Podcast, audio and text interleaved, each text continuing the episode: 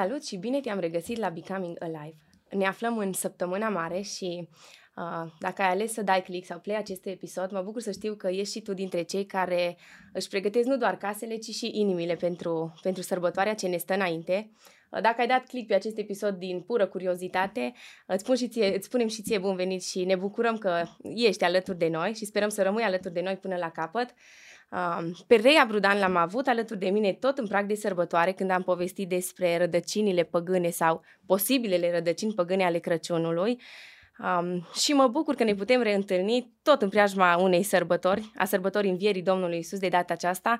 Uh, Rei, îți spun bun revenit la Becoming Alive. Bine v-am găsit. Uh, discutăm astăzi despre înviere și întrebarea de la care o porni, dacă vrei, dialogul nostru, mai contează învierea.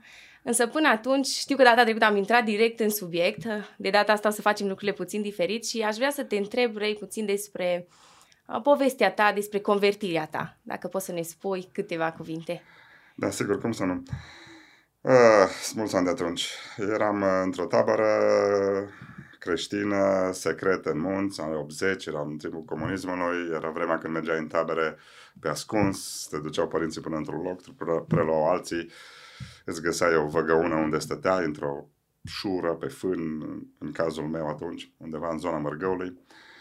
Uh, deci aveam vreo 14 ani, era prima mea tabără creștină și mergeam la biserică, am crescut într-o familie de credincioși, într-adevăr, fiind mai introvertit de felul meu, n-am fost foarte conectat cu grupul de tineri.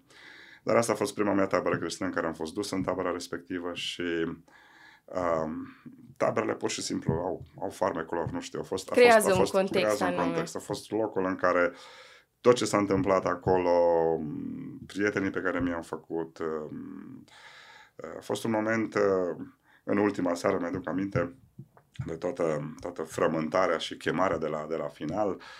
Țin minte că a fost o luptă enormă în mine dacă cedez sau nu cedez. Chemării, mă refer. Uh, da, și acum e plin de emoții în momentul acela, pentru că știu că am întârziat foarte mult până când să spun daul acela, având tot felul de, eu știu, figuri în minte. Uh, dar până la urmă m-am smuls de pe scaun și m-am ridicat și a fost momentul predării mele. Deci și o tabără creștină acum o grămadă de ani în urmă. Secret, era secret, era secretă, ne vedeam pe ascuns, eram într-o șură băieții de o parte, fetele de cealaltă, uh, un program extraordinar. Deci a fost o chestie absolut, un capitol extraordinar din, din, din mm. viața mea.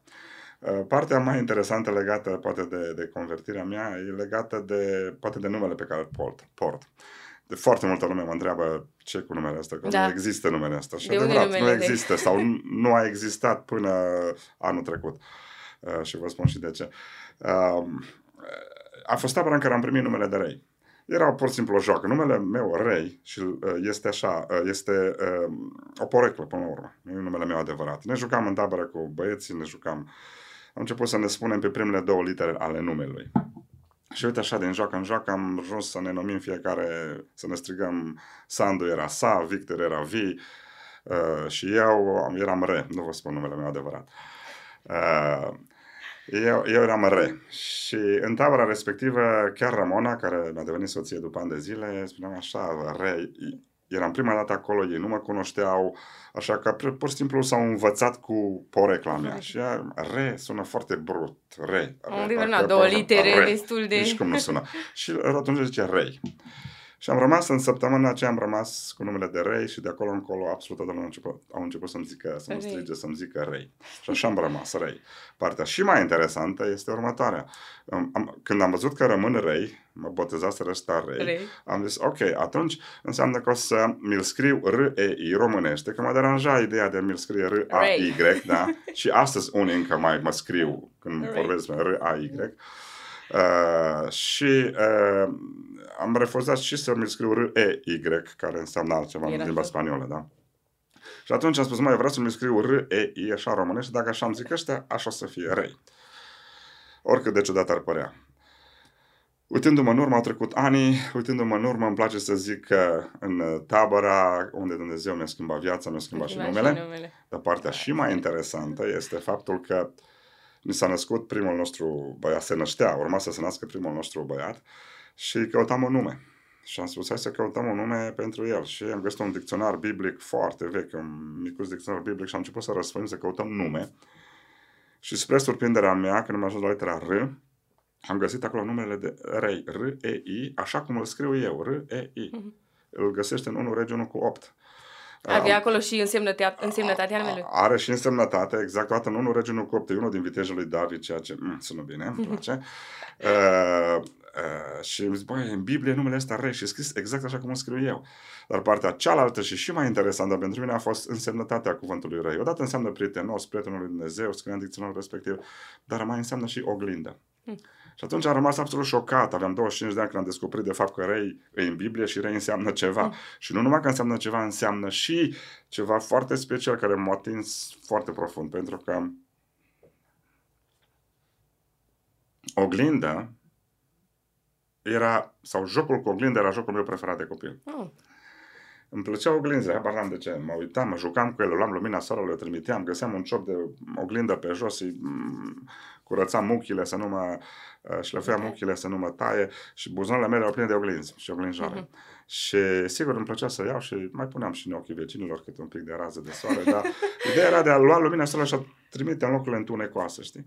Asta era joaca mea și am spus, mă, rei, oglindă, toate conexiunile astea Deja pur și simplu mor creat o legătură da, mai exact. specială. Și iarăși îmi place să spun și cu asta închei povestea mea, îmi place să spun că ceea ce a fost o metaforă în copilărie, joca cu oglinda, numele primit care înseamnă oglindă, până la urmă, cel puțin unul din sensuri, e oglindă, îmi place să cred că a fost un soi de... a fost un nume profetic oarecum, pentru că ceea ce fac acum mi se pare că mă joc oglinzi. Hmm. Adică, Pur și simplu, îmi place să cred că, eu știu, iau lumina soarelui cu sâmare mm. și o îndreptăm spre colțurile întunecate ale omului sau omenirii. Da. Așa mm-hmm. că, până la urmă, munca mea, misiunea mea, chemarea mea, e tot o joacă cu oglinzi. Mm. Ce fain. Mă întorceam și înainte să începem înregistrarea că m-a gândit oare cum s-au gândit părinții lui Rei să-i pună totuși numele ăsta? Un nume așa mai cool, mă cum? Și e fain să vezi că uh, este o poveste în spate. Ți-ai schimbat și în buletin numele? Nu, bună întrebarea. Nu mi l-am schimbat. Ramona, soția mea, a făcut presiuni uriașe să mi-l schimb. Am vrut să mi-l schimb și până totuși nu mi-l schimb, să rămână doar la nivelul unei porecle. Nu l-am schimbat în buletin, dar partea foarte interesantă este că am spus povestea asta cu un an în urmă, uh, cred, uh, undeva la Arad, la o conferință și cineva din sală, a doua zi, a treia zi după uh, conferință, a născut o și a pus numele Rei. și am primit vestea și la Cluj numele Rei. M-am și dus și l-am vizitat pe copilul ăla. Deci există o persoană în țara asta cu buletin, nu are buletin, că e micuț. Ui, numai una, deci chiar numai... O singură persoană din câte știe de Rei de Helean îl cheamă. Ah, ah, Bine, Rei mare cu nume, dar mm-hmm. i-a pus numele Rei oficiale, deci există un Rei scris. Scris acolo dacă... Am vrut să-l adoptă, dar nu. nu și-ar fi zis părinții. nu mi-l-ar fi dat. Da. Fain, L-am văzut pe copilaș și m-am jucat cu el. O poveste faină așa când Dumnezeu uh, intervine și cumva se Ma, să zicem, dacă tot am folosit termenul ăsta de joc, se joacă și cu detaliile astea, poate mici și poate care le considerăm nesemnificative uneori. Este o grămadă de mistere, zic eu, în spatele multor lucruri și numele pe care le purtăm s-ar putea să aibă niște conotații care să ne urmărească. Mm-hmm. Nu mhm. știu. Asta e altă poveste. Altă, altă discuție, într-adevăr. Uh, ne aflăm, așa cum spuneam, în preajma sărbătorii învierii Domnului Isus și uh, sintagma asta, Hristos a înviat, îi dintre probabil auzim cel mai des în perioada asta. Hristos a înviat, adevărat că a înviat, ne salutăm, ne răspundem, uh, vedem și pe Facebook descrieri la poze care nu au nicio legătură cu evenimentul învierii, dar oamenii postează poze de, de sărbători, Hristos a înviat.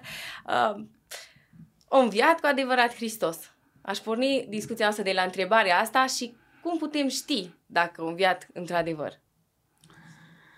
Cu siguranță am înviat. Am convingerea asta și spun și de ce. Sigur, putem aduce multe argumente și le putem lua și pe rând. Dar cu siguranță am înviat și argumentul meu cel mai actual este următorul. Iisus Hristos se află în inima lumii. Că ne place, că nu, că vrem, că nu vrem. Iisus Hristos e acolo. De ce? Pentru că văd furia pe care o resimt mulți împotriva Lui și asta îmi dovedește că El n-a murit, e viu. Mm. Atât de preocupați oameni de Iisus, încât îl atacă, ori îl adulează, îl adoră, ori îl atacă. Atâta pasiune creează acest Iisus și te întreb de ce? Adică hai să ne gândim. Despre Cezar s-a vorbit mai mult decât despre Isus la vremea aceea. Platon a învățat pe alții mult mai mult decât a învățat Isus pe vremea aceea. Astăzi oamenii își amintesc, da, și de Cezar, și de Platon, îi mai pomenesc din când în când, dar nici unul nu stârnește o pasiune pentru sau împotriva lor. Uh-huh. Zero. Două personaje agățate undeva care au făcut ceva important în viață. În schimb, Isus sunt oameni astăzi care îl iubesc și oameni care îl urăsc Urăsc. cu pasiune. Hmm. Și te întreb, de ce? Hmm. De ce ne preocupă chiar De ce așa? preocupă? De ce îi deranjează în halul ăsta? De ce îl urmăresc și caută să-l discrediteze sau să-l adoră, bineînțeles. De ce crezi atâta pasiune Isus? Înseamnă că El este viu. Eu cred că Isus Hristos este viu, se află în inima, în inima uh-huh. lumii. Uh-huh. Și da, a înviat. Avem oare și... Uh, ne putem lega poate de niște chestiuni istorice în, în discuția asta despre învierea lui Isus. Categoric există da. multă literatură de specialitate, Așa, uh, dar poate care ar fi câteva elemente istorice de care, nu știu, pe care le putem poate și povesti celorlalți. Ne gândim la mormântul gol, uh, da. la cum a început uh, creștinismul, mișcarea din biserica primară, cum a luat amploare, cumva. Mm-hmm. Ce putem spune despre lucrurile astea? În mod evident, niciun alt eveniment al istoriei nu a fost supus atâtor cercetări și analize ca această pretenție le-a sus că a înviat. Nu cred că există un alt eveniment al istoriei despre care s-a scris mai mult sau care s-a studiat și cercetat mai mult. Și au conceput tot felul de metode ingenioase să combată, să falsifice acest adevăr. Mm. Uh, și aici, sigur că se încadrează, putem enumera o grămadă, dar le găsiți în cărțile de apologetică. Probabil că, dacă ar fi să, să ne rezumăm la câteva mm. argumente sau câteva discuții, le-aș duce în jurul uh, teoriei furtului trupului. Prima teorie pe care au lansat-o chiar farisei atunci, spuneți, le-au dat bani soldați, răspundeți că au furat trupul și gata. Teoria, trebuie să rezolvăm mormântul ăsta gol, ce cu el. Doi, uh, uh, arătările lui Isus și viețile ucenicilor. Sunt trei mm-hmm. argumente despre care în fața cărora trebuie să ai un anumit Trebuie să, să, să faci ceva cu ele, uh-huh. pentru că n-ai, mie mi se pare că nu ai altă explicație decât că acest Isus Hristos a înviat. înviat. Uh-huh. Nu găsesc altă, altă, altă variantă decât, decât asta. Da, pentru că și vedem autoritățile îl caută atunci pe Isus. Sigur că unde da. să-l fure ucenicii, au trecut de gărzile romane, o dat piatra la o parte și s-au dus cu el unde Abs- până la urmă. Exact, absurd. Adică niște ucenici speriați, apropo de teoria fortului, niște ucenici speriați care se ascundeau, care nu aveau nici cea mai mică uh, cel mai mic gând că Hristos a înviat și după ce s-a spus că a înviat, spune că ei ne-au crezut. Așa că îți dai seama că de ce să fac un astfel de gest nebunesc, să meargă la o, să prăvălească o piatră uriașă, sau mă rog, mare, oricum grea, care mm-hmm. face zgomot, o pază romană, pecetluit mormântul, pază romană acolo, soldați încercați, merg niște ucenici speriați și învăluie pe ăștia și îl duc mm-hmm. de mhm. acolo, soldații aveau responsabilitatea să păzească mormântul, nu cred Parcă că... trebuie mai multă credință să... Exact, exact, să, să mergi pe astfel de teorie. Exact, exact. Mm-hmm. No, deci mormântul gol trebuie obligatoriu explicat. Mm-hmm. Și sigur că poți veni cu alte teorii, bă, au, au greșit mormântul. Femeile, în necazul lor, săracele, au greșit mormântul, ce să ne facem acum? Uh, o găsit la mormântul, au văzut că noi acolo și atunci repede s-or, s-or uh, o căzut că o conviat, știi? Mm. E foarte puțin probabil să fi greșit momentul. Uh, Totuși a fost un eveniment foarte popular, să da, zic așa. Sigur că da. Uh, era... Uh, Bun, hai să zicem că femeile la necazul lor au greșit mormântul. Dar, pe urmă, Petru și spune că au fugit la mormântul. Merg și el tot la același tot mormânt la greșit. greșit. Absurd. Uh, pe urmă, el se din Arimatea și el să nu-și găsească singur mormântul, să nu știe unde e propriul lui mormânt. Să spună, bă, stați că ați greșit, uite, e aici. E nu aici, se poate. Da. Nu se poate. Uh, dacă femeile s-au dus la un art mormânt, de ce preoții cei mai de seamă, farisei, nu au spus, nu, uitați-vă nu, aici, aici uitați-vă. Deci uh-huh, nu. Uh-huh. Orice încercare este mult mai penibilă și ai nevo- ai nevoie de mult mai multă imaginație și credință ca să accepti o altă teorie decât teoria, teoria învierii până la urmă. Uh-huh. Da, da. Da. Deci, putem... deci mormântul gol trebuie explicat și numai așa îl poți explica. Sigur că mai este o teorie mai târzie, prin secolul al XVIII-lea, dacă nu mă înșel, al lui Paulus del Heidelberg, uh, teoria leșinului. Uh și în care el vine și încearcă să spună că Isus de fapt nu murise pe cruce, mai ales că lui nu i-au fost uh, rupte oasele de la picioare, zdrobite, Uh, și atunci uh, el a leșinat și acolo în răcoarea mormântului și a revenit aici afară Mhm. și i-a dat pe spate pe toți. E bine, nu, și asta mi se pare că nu stă în picioare chiar, chiar deloc. Pentru că, în primul rând, în toată antichitatea nu s-a pus problema leșinului. Asta înseamnă că Execuțiile romane erau oricum foarte erau serioase. foarte clare. Nu i-ar dormi picioarele, dar l-au verificat cu sulița și Perfect. acea mențiune sânge și apă. Era clar că sângele era deja în descompunere.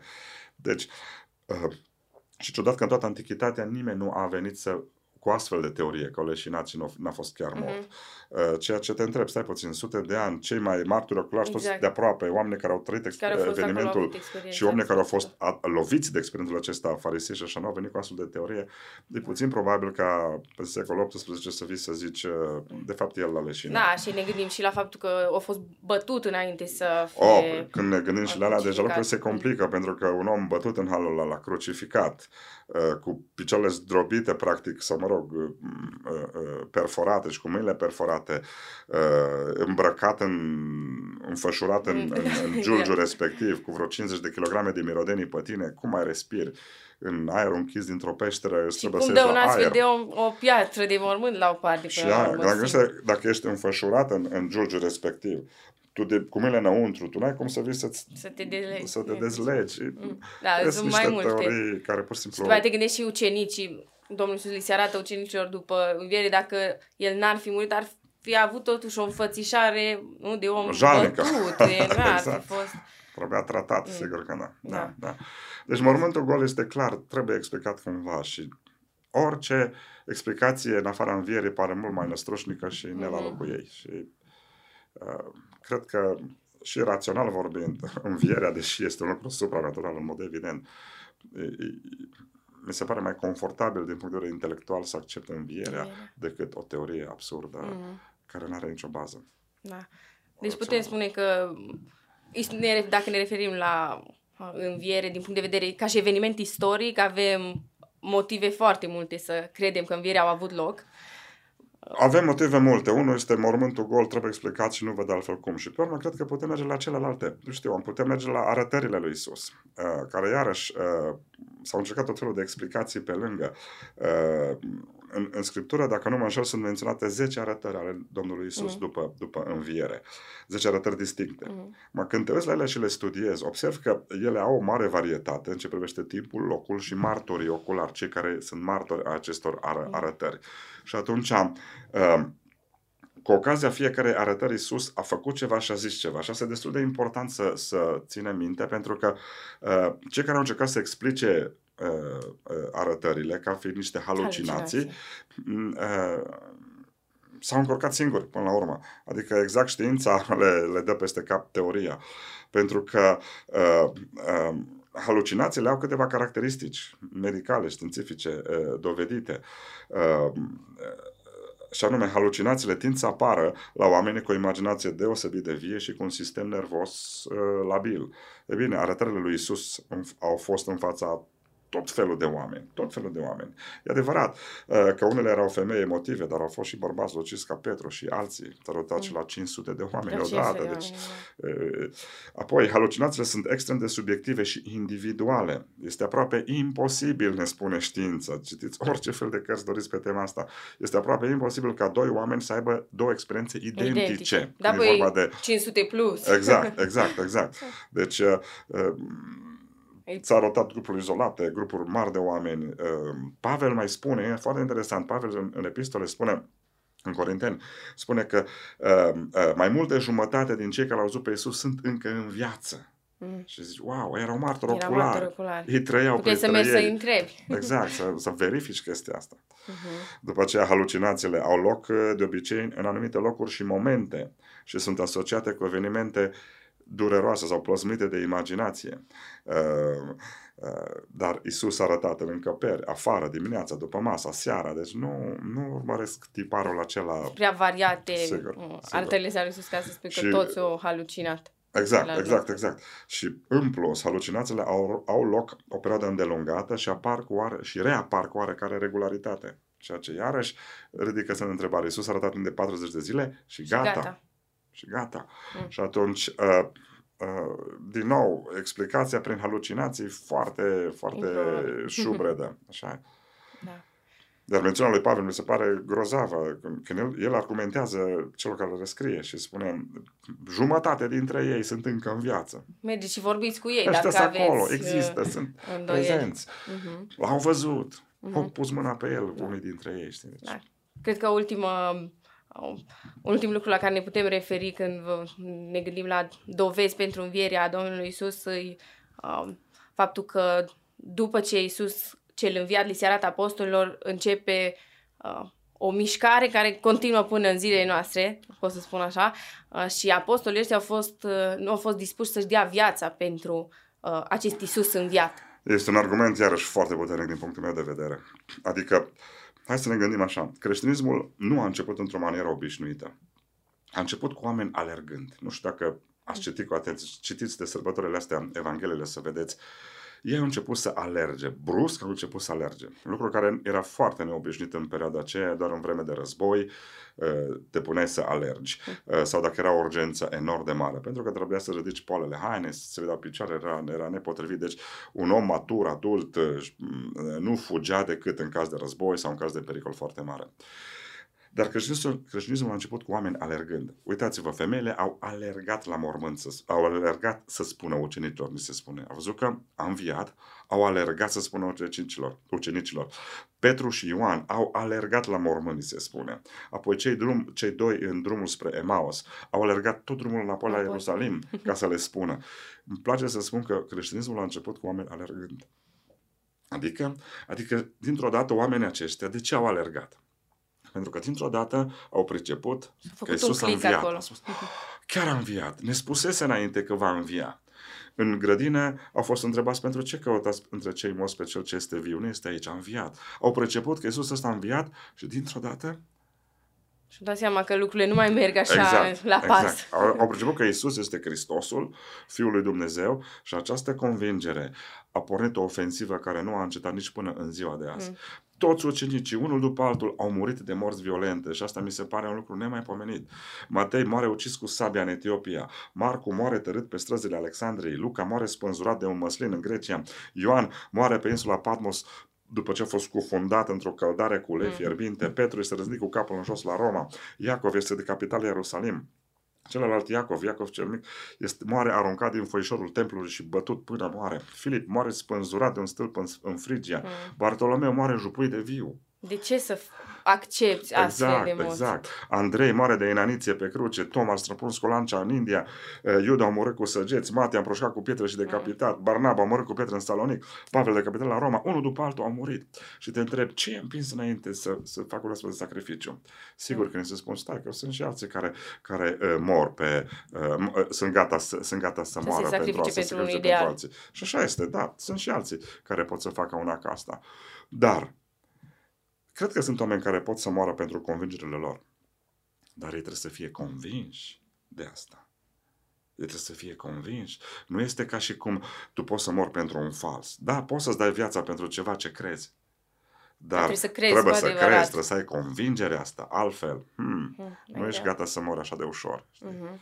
Da, acum, uh, Rei, evenimentul ăsta învierii uh, s-a întâmplat de mult. Așa Adică e. așa, s-a întâmplat de mult. Uh, Noi trăim astăzi în secolul 21, an 2022, uh, în modernitate, tehnologie, știință.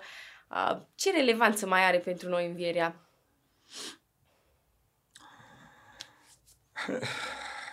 N-aș vrea să intrăm într-o lecție de teologie sistematică, dar uh, Pavel o spune destul de clar în Corinteni, dacă Hristos n-a înviat, credința voastră este zadarnică.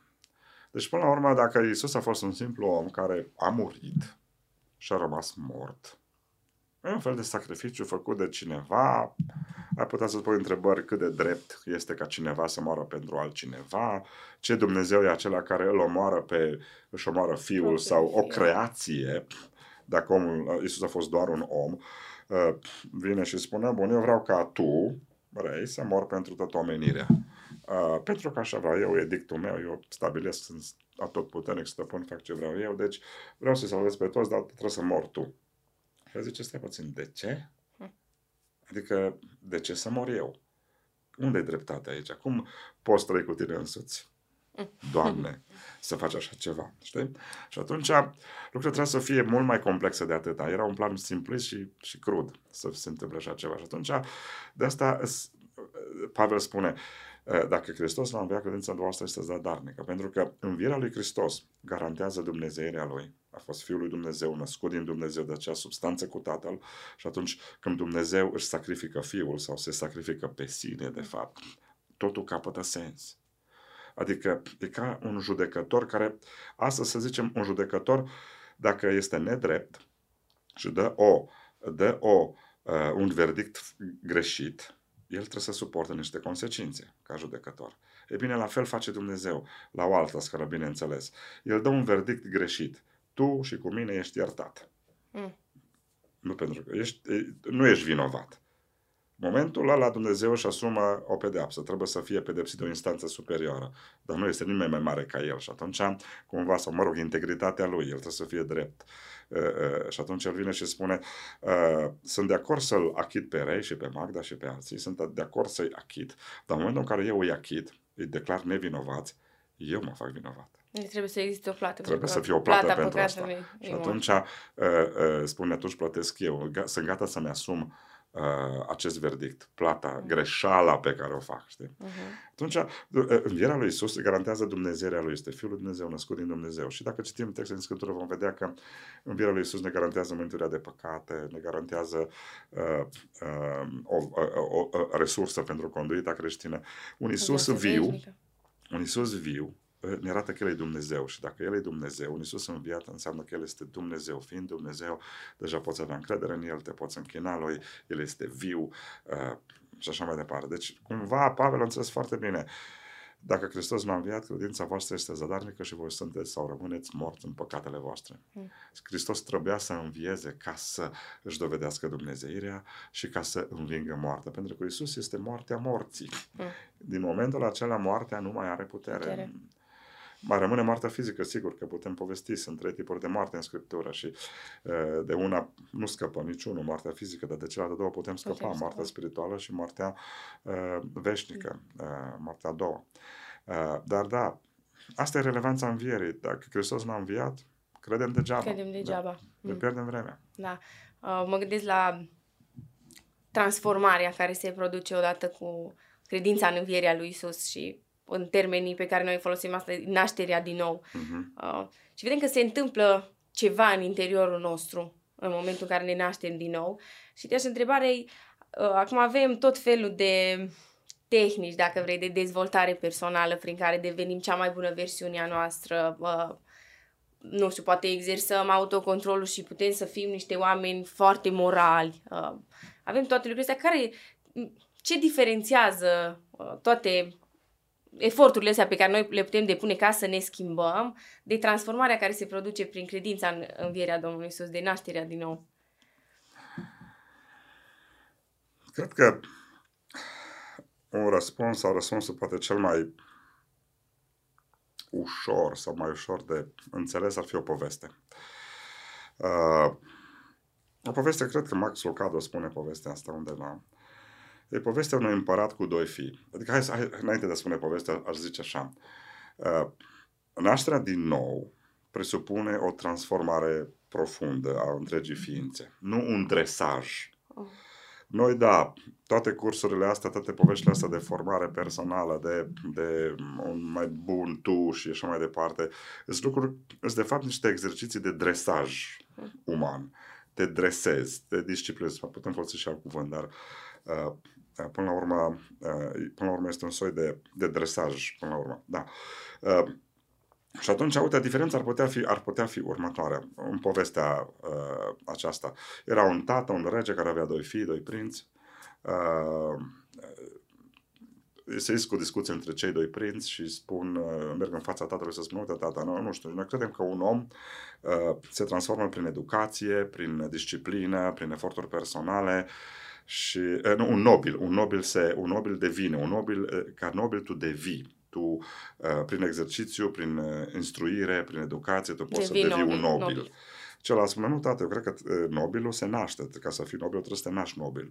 Tatăl se uită la el și le spune, ok, mergeți și găsiți-mi argumente pentru pozițiile voastre și ne revedem când sunteți gata. Povestea lungă, scurtă, este următoarea. Tinerii merg să-și caute argumentele. Unul din tineri, cel care uh, susținea instruirea ca fiind uh, uh, cauza nobilității, Uh, se descurcă repede. Intră într-un bar, într-o tavernă și acolo, spre surprinderea lui, o pisică în două labe vine cu o tavă pe mână și uh, pe o lăbuță din față și îl servește cu băutura, el rămâne absolut uimit. Nu se poate. Uite-te, în mod clar, o pisică antrenată, instruită, pac, gata, ia, uite-te, îmi dă, îmi dă soluția. Dacă o pisică poate fi transformată, uh, e clar că și un om poate să și un om poate să devină încă mai ușor o ia pisică, o cumpără, o duce la casă și își freacă mâine cu nerăbdare că a reușit. Celălalt fiu caută argumente, nu găsește nimic. Aude și vestea de acasă și mai înstresat puțin, stai puțin, mă, frate mi-a găsit ceva, o zic argumente, eu n-am nimic. Aproape disperat și cumva, probabil că o să-i dau dreptate fratelui meu, uh, uh, aude de pisica de la curte, și în timp ce plimba pe străzi înainte de întâlnirea de seara, se uită într-un vitrinul unui magazin și vede ceva vine o idee, intră în magazin, cumpără ce de cumpărat și merge la întâlnirea uh, curții întregi. Toată lumea adunată acolo, finală. marea confruntare, toată curtea e acolo, regele, uh, primul prinț vine și spune, vine cu îndrăzneală, deschide cutia, din cutie sare pisica, se urcă în patru labe, în două labe, îmbrăcată mm, frumos, frumos vine și servește, îl servește pe rege cu un pocal de vin. Uh, cea, toată lumea aplauze, curtea, extraordinar, a demonstrat, e clar, nici nu mai are rost să discutăm, săracă, se uitau cu mine la băiatul celălalt, la prințul al doilea, care foarte calm se duce în față, își deschide cutia lui, deschide capacul și câțiva șoricei sar afară din cutie. În momentul acela pisica se pune pe patru labe și lasă pocalul, lasă pocalul și fuge și îți prinde șoricei. Și iată cum cei născut din pisică și are ce mănâncă. E vorba de o natură aici. Mm. Natura pisicii, adevărata natura pisicii, iese spune la cuvântul, iese la iveală. E bine, așa ceva e și cu nașterea asta din nou. Uh, nu spun că instruirea, disciplina, educația nu au valoare. Au valoare, ne învață să trăim în societate, sunt lucruri importante. Uh, Eh, Scriptura ni le cere și ne vorbește de autocontrol și de toate celelalte. Deci nu e o chestie împotriva lor, mm-hmm. dar nașterea din nou presupune o, o schimbare lăuntrică a întregului tău sistem de gândire, o alte valori după care funcționezi. Mm. Uh, și toate aceste valori sunt legate de credința în Isus Hristos, cel înviat. Uh, de aia spun că nașterea din nou, după cum înțeleg eu în Scriptură, este, uh, este un fenomen supranatural care are loc în, în viața celui care, care se iluminează uh-huh. mintea și apoi începe să trăiască după alte, după alte sisteme. sistem. Poate am sărit un pic uh, direct la nașterea din nou și aș pune o întrebare să vin un pic din urmă. De ce avem nevoie de nașterea din nou? Care e natura aia care trebuie reparată și de ce? S-ar împinge mai în spate. La, în spate mult. Mai în spate cu mult. Uh, odată cu căderea în păcat, uh, firea noastră pământească, natura noastră umană este căzută, uh, Adam este reprezentantul nostru al acelei firi din cauza lui sau de la el începând ne naștem cu această natură păcătoasă uh, care nu face față împărăției. Dumnezeu este pus în fața în fața unei alegeri colosale și anume uh, dreptatea lui cu iubirea lui intră în conflict oarecum și spune, bun, plata păcatului este moarte, asta știm din Scriptură. În momentul acesta, oamenii ăștia care au căzut, care nu m-au ascultat de la Adam încoace, eu ar trebui să-i omor, să le, să le fac după faptele lor, plata mm. păcatului moarte, ar trebui să, dreptatea mea, spune Dumnezeu, îmi cere să-i uh, execut, să le aplic pedeapsa, dar iubirea mea nu mă lasă. Și mm. atunci, uh, sigur, imaginea sau ideea unui tată uh, uman cu copiii lui poate avea oarecare relevanță aici de a înțelege toată frământarea din inima lui Dumnezeu, care pe de o parte îl trebuie, dreptatea lui trebuie să pedepsească, pe de altă parte iubirea lui vrea să salveze. Să salveze. Și cum le împacă pe astea două? Și aici apare, aici apare lupta aia în care dragostea lui Dumnezeu face un pas înaintea dreptății și se sacrifică pe sine. Uh, și atunci, uh, de ce face toată, uh, toată mișcarea asta în care iubirea lui face un pas înaintea dreptății? Uh, pentru că este nevoie de acea naștere din nou ca să ne țină în prezența lui Dumnezeu. Adică, așa cum suntem, nu facem față prezenței. Noi trebuie să fim iertați de păcate și apoi trebuie să începem să trăim în ascultare de Hristos. Uh-huh. Pentru că pocăința, cuvântul ăsta urât, da, e un cuvânt care are conotații cât se poate de negative uh, în limbajul uzual, dar termenul pocăință în limba greacă este metanoia, adică minte nouă, minte schimbată. Asta e toată povestea, o minte transformată. Asta, oriunde apare pocăință, este cuvântul metanoia, minte nouă, minte schimbată. Și atunci noi avem nevoie de o metanoia, de o minte nouă, schimbată, în baza căreia să trăim. Și asta e nașterea din nou, pentru că mhm. dacă intrăm și mai adânc naștere din nou sau convertire, egal pocăință plus credință și fiecare are înțelesurile ei. Uh-huh. Ah, deci, vedem că la cruce se întâlnesc, acolo, dacă vrei, în punctul culminant, dragostea și dreptatea lui Dumnezeu. Să plinite acolo pentru ca noi să putem uh, să ne restaurăm relația cu El. Exact. Este da. acel verdict al judecătorului mm. despre care vorbeam mai înainte, în da. care dreptatea lui se împacă sau este satisfăcută și iubirea lui este satisfăcută și, și ea. ea. Noi, cei care intră și acceptă jertfa lui Hristos și cred în el și trăiesc după normele lui, sunt achitați, sunt văzuți ca fiind neprihăniți sau sunt îndreptățiți, mm. justificați, termen mai da. modern, da. uh, sunt achitați din punct de vedere legal, ești nevinovat. Nu pentru că tu ești nevinovat, ci pentru că Cineva tu te-ai ascuns sub uh-huh. Hristos, uh, dreptatea mea a fost satisfăcută în El și tu poți fi scăpat. Da. Timpul trece repede când da. vorbim despre uh, despre Isus în general și cu pregătire despre evenimentul ăsta al învierii. Uh, îți mulțumesc tare mult, Trei, pentru, pentru timpul acordat și pentru conversația asta. Uh, vă mulțumesc și vouă că ne-ați urmărit. Sperăm că discuția asta a fost de folos în prag de sărbătoare. Uh, până data viitoare, uh, vă lăsăm cu mesajul acesta. Hristos a înviat! Hristos a înviat!